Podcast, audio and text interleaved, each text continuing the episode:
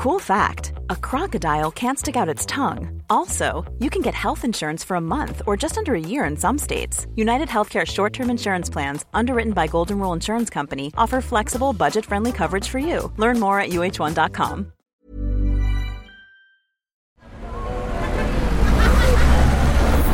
Podcast Network Asia.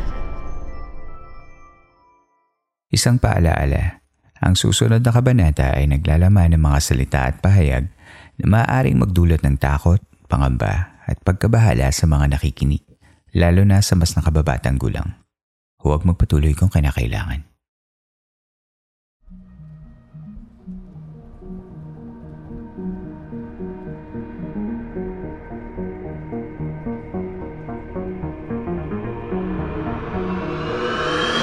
Maraming urban legends ang ilang beses nang naipasalin-salin sa buong mundo. Ngunit sa makabagong panahon ng mga modernong syudad, mass media at internet, nakuhang tumawid ng mga kwentong ito upang patuloy tayong bigyan ng takot at pagtataka. Ngunit, totoo nga ba ang mga urban legends na ito? Ako si Earl, ang inyo pong campmaster. At sa susunod na mga sandali, ay ako ang inyong magiging gabay tungo sa mahiwagang mundo ng mga urban legends.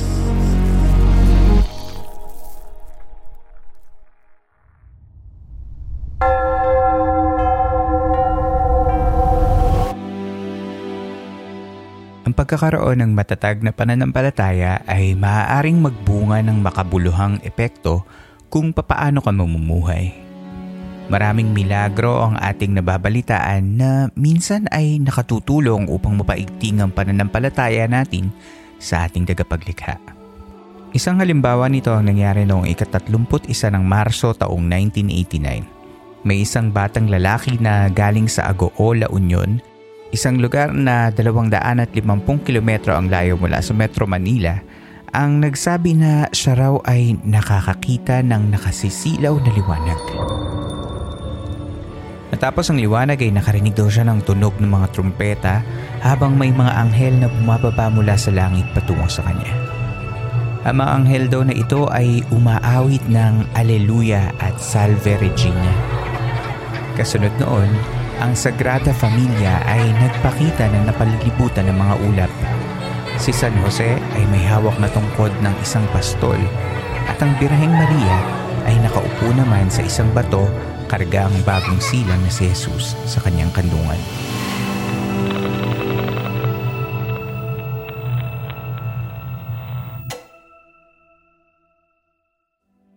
Sino ang batang ito na nagsasabing nakakita ng sagradong pangitain? Ang pangalan niya ay Jodiel Nieva. Ngayong gabi ay kilalanin natin si Jodiel Nieva at balikan natin ang kwento niya tungkol sa mga di umano'y milagro ng pagpapakita ng mga anghel, mga santo at mismo ang Birheng Maria. At pagkatapos yung marinig ang kwentong ito, sagutin lamang ang Q&A portion na makikita sa ating Spotify channel para sa tanong na ano ang kasulukuyang pangalan ng mapaghimalang si Jodiel Nieva.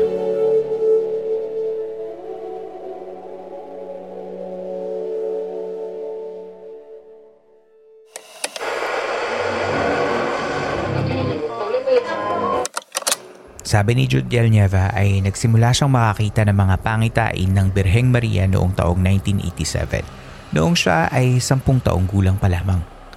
Si Nieva ay ikapito sa walong magkakapatid. Ang kanyang magulang na sina Pedro at Julia Nieva ay nagtitinda sa palengke at kumikita lamang ng sapat para buhayin ang pamilya. Simula pa ng bata si Nieva ay pinaniniwalaan na itong may kapangyarihan at may kakayahang manggamot. Isa sa mga di umano'y kapangyarihan ni Nieva ay ang makapansin ng non-believer kahit mula sa malayo. Ang mga mensahe daw na sinasabi ng Birheng Maria kay Nieva ay sinasabing kanyang isinusulat sa kanyang kwaderno mula nang siya ay bata pa. Hanggang sa napapadalas na mga pangitayang yon at isang araw, doong siya ay labing dalawang taong gulang na, ay sinabi ng Birheng Maria na pumunta siya sa isang maliit na burol sa Agoo kasama ang kanyang mga kaibigan. Sa maliit na burol na ito naganap ang kauna-unahang public apparition. Hindi nagtagal ang maliit na burol na ito ay tinawag na Apparition Hill.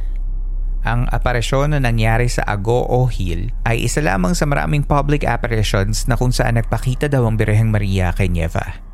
Ang mga anghel di umano sa kanyang pangitain ay nag-anyong baligtad na letrang V kung saan magkabilang gilid ay naroon si Saint Michael sa may itaas na may puting kalapati sa kanyang ulo ayon sa Divine Mysteries and Marvels website.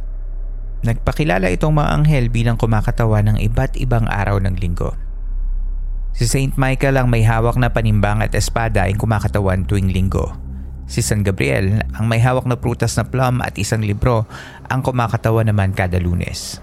Si Saint Raphael may hawak na isda at espada para sa Martes Saint Setiel na may hawak na insenso para sa Webes, Saint Judiel na may hawak na librong pangmusika at isang bungkos na bulaklak para sa Biyernes, at si Saint Barakiel na may hawak na maliit na bata para sa Sabado. Simula noong taong 1989 ay nangako di umano ang Birheng Maria na bibisitahin niya si Judiel sa unang Sabado ng buwan at mga espesyal na relihiyosong pagdiriwang. Ayon sa mga reports, nagkaroon ng humigit kumulang 50 public apparitions na nangyari mula 1989 hanggang 1993.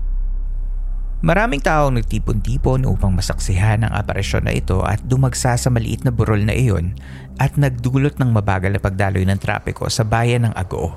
Ang mga nakasaksi sa apparitions ay nakakita ng mga liwanag sa langit at tinawag itong Wonder of the Spinning Sun.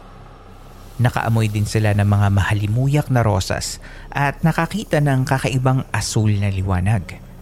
Maraming pagkakataon rin na nasaksihan ng mga tao ang balitang balita na Dancing Sun na kahit sa labas ng Agoo ay inabangan ng buong bansa.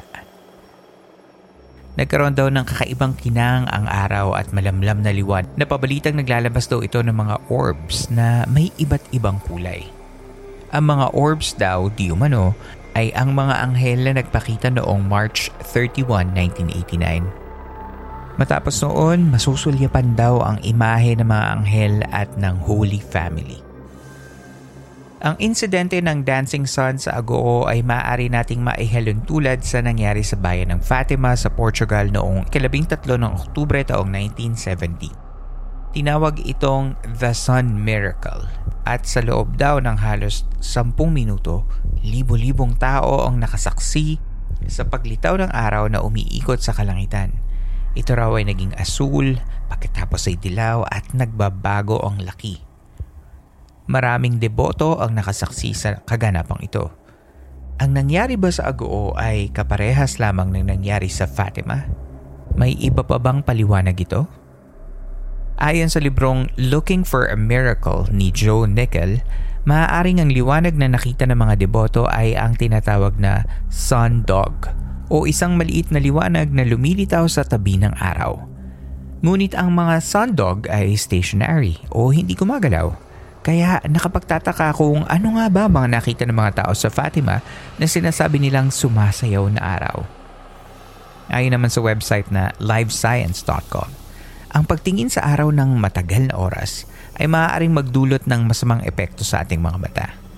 Sa sobrang liwanag nito at sa tagal ng pagtingala sa liwanag ng araw, maaaring magkaroon ng strain at mamalik mata ang mga tao at hindi malabong akalain na ang milagro ng dancing sun ay totoo. Isa pang dapat nating isaalang-alang na baka naman nakaranas ng mass hysteria ang mga deboto na nakasaksi sa aparisyon noong oras na iyon. Mass hysteria refers to an outbreak of unusual and uncharacteristic behaviors, thoughts, and feelings or health symptoms shared among a group of people ayon sa healthline.com. Maraming dahilan kung bakit nagkakaroon ng mass hysteria. Minsan, dahil ito sa stress o dahil naman sa peer pressure. Maaaring ito ay ang naranasan ng mga deboto sa Portugal at dito rin sa Pilipinas nang sila ay tumingin sa araw. Kaya nila nasabi na nakita nila itong nagbabagong anyo.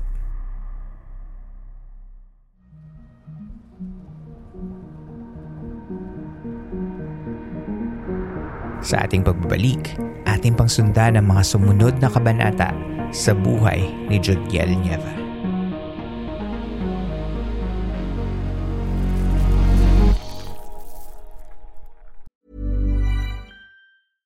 Hey, I'm Ryan Reynolds. At Mint Mobile, we like to do the opposite of what Big Wireless does. They charge you a lot, we charge you a little. So naturally, when they announced they'd be raising their prices due to inflation, we decided to deflate our prices due to not hating you.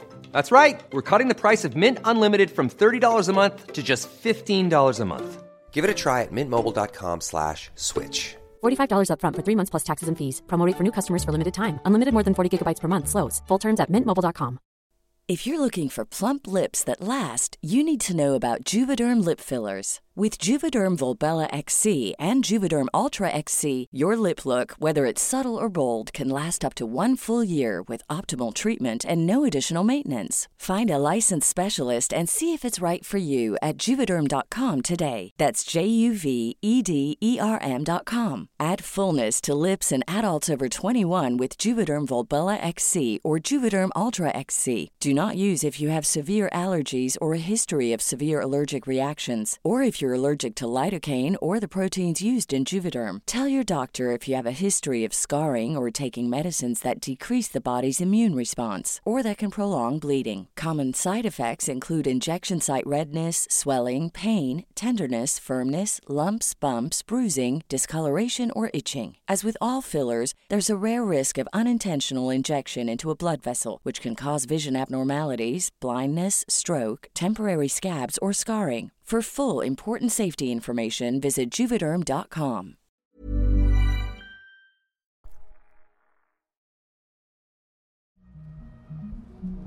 Sa pagbabalik ng Philippine Campfire Stories. Ang Marian Apparitions ay ang tawag sa supernatural appearances ng Birheng Maria. Upang kilalanin ng isang Marian Apparition, dapat ipakita ng visionary o ng seer na ang Birheng Maria ay isang three-dimensional figure. Ang ibig sabihin ng three-dimensional figure ay meron itong haba, lapad at taas. Dapat din ay meron itong kapal at lalim para matawag itong three-dimensional figure. Kung ang pangitain naman ay nangyari sa pamamagitan ng imahinasyon o pandinig, ang tawag dito ay inner locution. Ang inner locution ay ang mga pangitain gamit ang panaginip at ito ay hindi sapat para masabing isa itong Marian apparition. Ilan sa mga sikat na Marian apparitions na kinikilala ng Vatican ay ang mga sumusunod. Ang Marian apparition ng The Virgin of Guadalupe noong 1531 sa Guadalupe, Mexico. Isa pa ay ang The Miraculous Medal as seen by Catherine Labor in 1830 sa Rue de Bac, France. Nabanggit na rin natin kanina ang apparition ng Our Lady of Fatima as seen by Lucia dos Santos and Francisco and Jacinta Marto in 1917 sa Fatima, Portugal.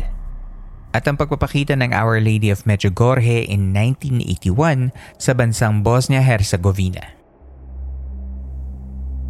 Ayon kay Judiel ay madalas na nagpapakita ang Birheng Maria sa kanya upang ipalaganap ang mensahe na manalangin at magkaroon ng matatag na pananampalataya.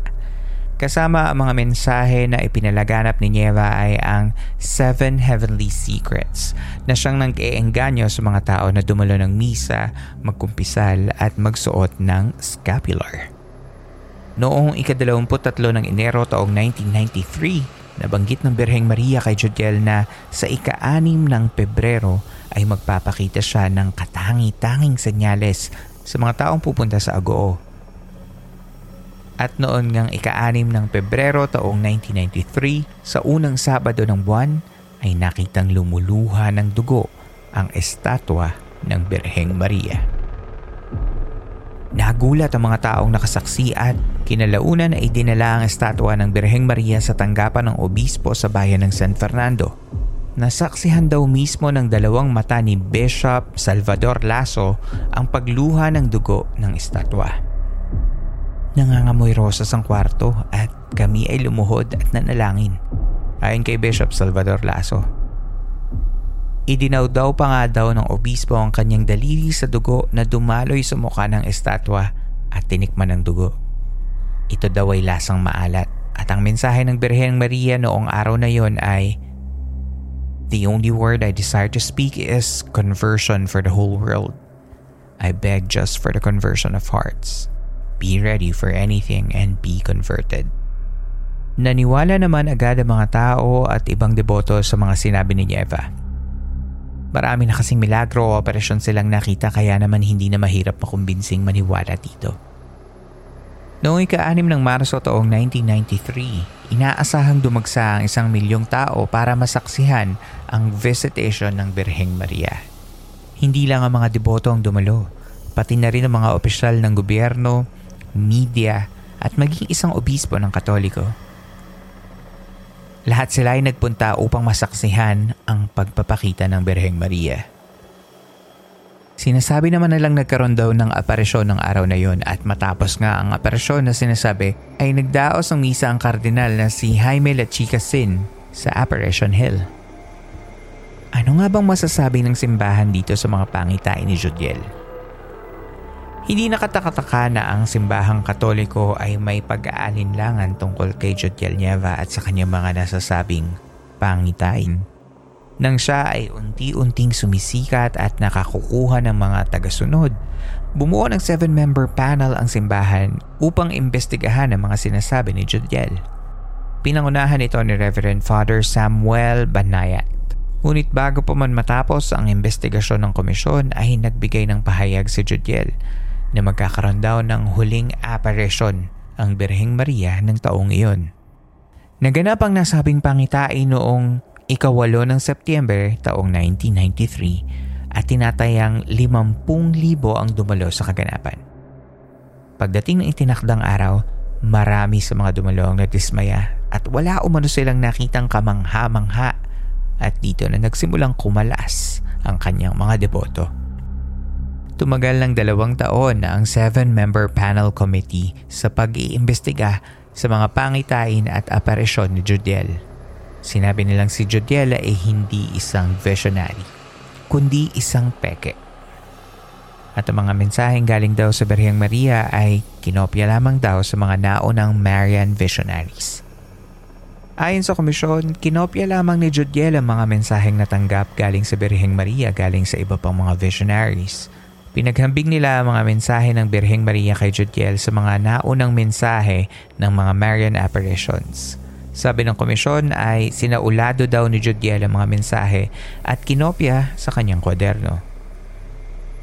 Ang mensaheng kinopya ay halos tumpak daw sa mga naturang mensahe sa mga nauna pang Marian apparitions. Ngunit may mga mali daw sa grammar. Dahil dito may mga mensahe daw na hindi maintindihan ng maayos. Ayon kay Commission's leader, Reverend Father Samuel Banayat, sabi nila, it examined four parts of the phenomenon. The visionary, the messages, the supposed miraculous statute of Mary, and the impact on the community. The so-called Agoo phenomenon failed in all four aspects. The panel stated that the statements delivered by Nieva were grammatically inaccurate, inconsistent, and overly long.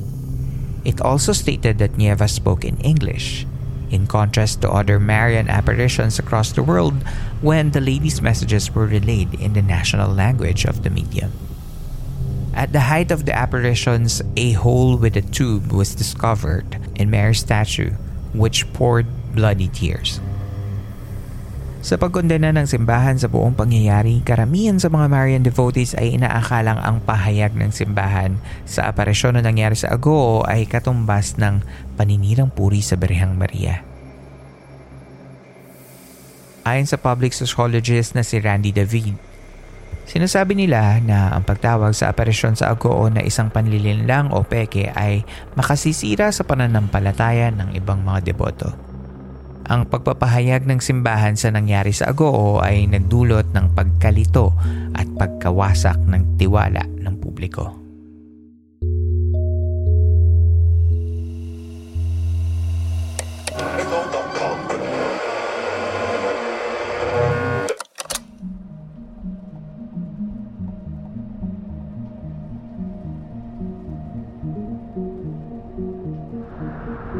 Nasaan na nga ba si Judiel Nieva ngayon? Si Judiel Nieva, na ngayon ay kilala na bilang Angel de la Vega, ay isa ng trans woman, actress at businesswoman. nagkaroon din siya ng isang maikling papel na ginampanan sa pelikulang Siklo noong taong 2003. Nakapanayam pa si Nieva sa TVs noong taong 2003 at tinanong siya kung binibisita pa ba siya ng Birheng Maria. Tumangking sumagot si Nieva at nakiusap na wag na itong ungkatin sa isa pang panayam sa isang local TV network, isang host ang nagtanong kay Nieva tungkol sa kung ano ang nag-udyok sa kanya na baguhin ang kanyang gender at sex. She responded empathically. Ito po ang kagustuhan ng mahal na birhen. Kasalukuyan siya nagmamay-ari ng isang spa at restaurant resort sa kanyang bayan. Patuloy pa rin daw ang kanyang debosyon sa Blessed Lady Mary habang tayo ay buhay ay naghahanap tayo ng mga patunay kung totoo ba ang mga pinaniniwalaan natin. Minsan ay kumakapit tayo sa mga pinakamaliliit na mga himala para lamang maramdaman na totoong may mas mataas na kapangyarihan na gumagabay sa ating lahat.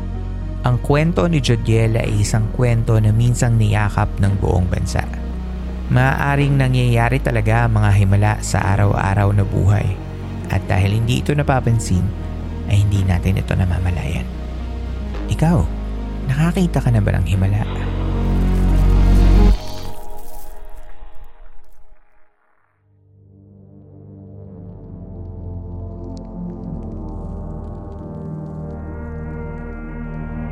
Dito na po nagtatapos ang ating kwento. Kung nagustuhan mo ang episode na ito, you can support the show by giving tips via Patreon, Coffee, PayPal, or GCash. All the links will be posted in our episode show notes and your tips help in creating the show. Maaari niyo ring tulungan ang ating campsite sa pamagitan lamang ng pag-like sa ating mga social media channels at sa pagbibigay ng rating sa Spotify, Apple Podcasts at maging sa Facebook page ng ating show. Maliit na bagay lamang, ngunit malaking tulong ito upang lalong makaabot ng mas marami pang tagapakinig ang ating programa. Muli, maraming maraming salamat po sa inyong pakikinig. Magkita tayong muli sa susunod na kwento. Ako si Earl at ito ang Urban Legend Series ng Philippine Campfire Stories.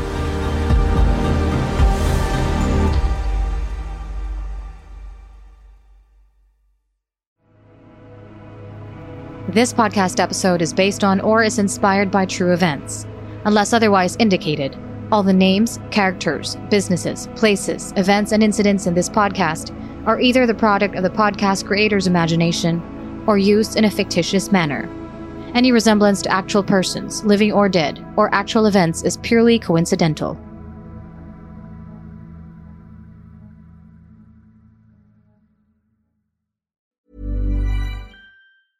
Planning for your next trip? Elevate your travel style with Quince. Quince has all the jet setting essentials you'll want for your next getaway, like European linen premium luggage options, buttery soft Italian leather bags, and so much more. And is all priced at 50 to 80% less than similar brands. Plus, Quince only works with factories that use safe and ethical manufacturing practices. Pack your bags with high-quality essentials you'll be wearing for vacations to come with Quince. Go to quince.com/pack for free shipping and 365-day returns.